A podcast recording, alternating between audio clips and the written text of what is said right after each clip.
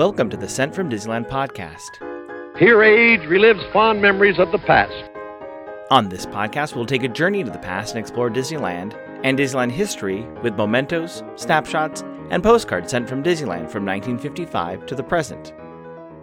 I am your host, your post host Clocky, and today I'll be sharing with you two postcards sent from Disneyland.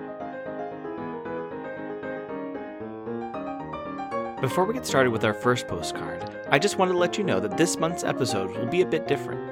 I've chosen postcards with missing or hard to read information, so I won't know when they were sent, what the park hours were, or what the weather was like. I've paired these postcards with some history of things planned but never built at the park.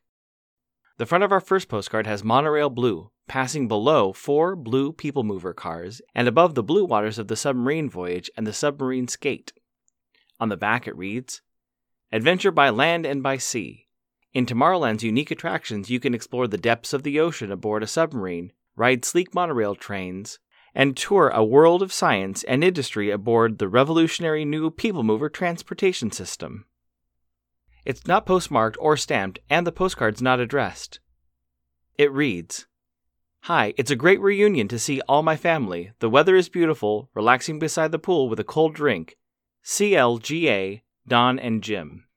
Even before the three attractions on the front of this postcard were added to Tomorrowland, Imagineers were working on adding a new science based land to Disneyland. Science Land, or what would eventually be branded as Adventures in Science, was planned as an expansion to the park and would have been built where Space Mountain is today. The first of the four main attractions to Adventures in Science would have been the Powercade, an exhibit sponsored by General Motors the Powercade was a kinetic statue of Gears making a large engine near the entrance to Adventures in Science. The second attraction would have taken guests back in time to see a primeval world, using the dinosaurs built for the Ford Motor Skyway for the 1964 World's Fair. These audio animatronic thunder lizards are currently guests of Disneyland Railroad's Primeval World diorama.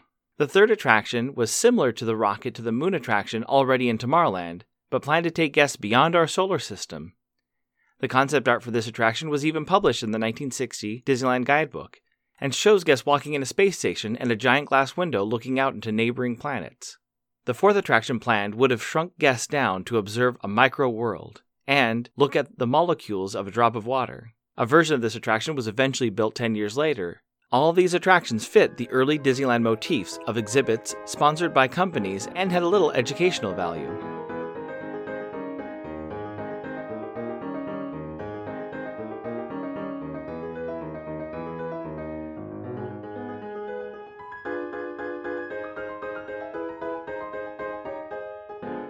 The front of our next postcard is of Town Square on Main Street, USA.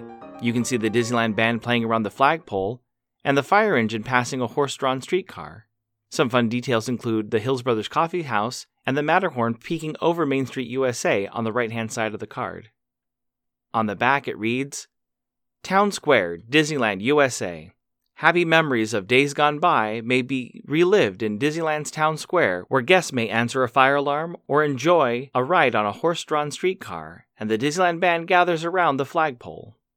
It's also not postmarked and has no stamped, but is addressed to Silver Kids of Seabrook, New Hampshire. It reads Had a wonderful time, but I don't know about mom and dad. Wish you were. Cindy XOXO OXOX. An original plan for Fantasyland would have included an attraction named Duck Bumps. The attraction was planned to be a bumper boat attraction with circular shaped boats with a mast that had Donald Duck's head at the top.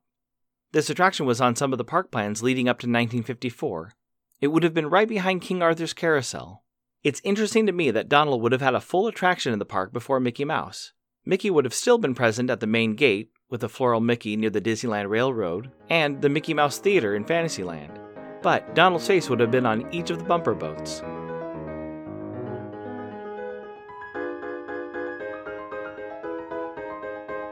Thanks for listening to Sent from Disneyland. If you enjoyed this podcast, please subscribe and tell your friends.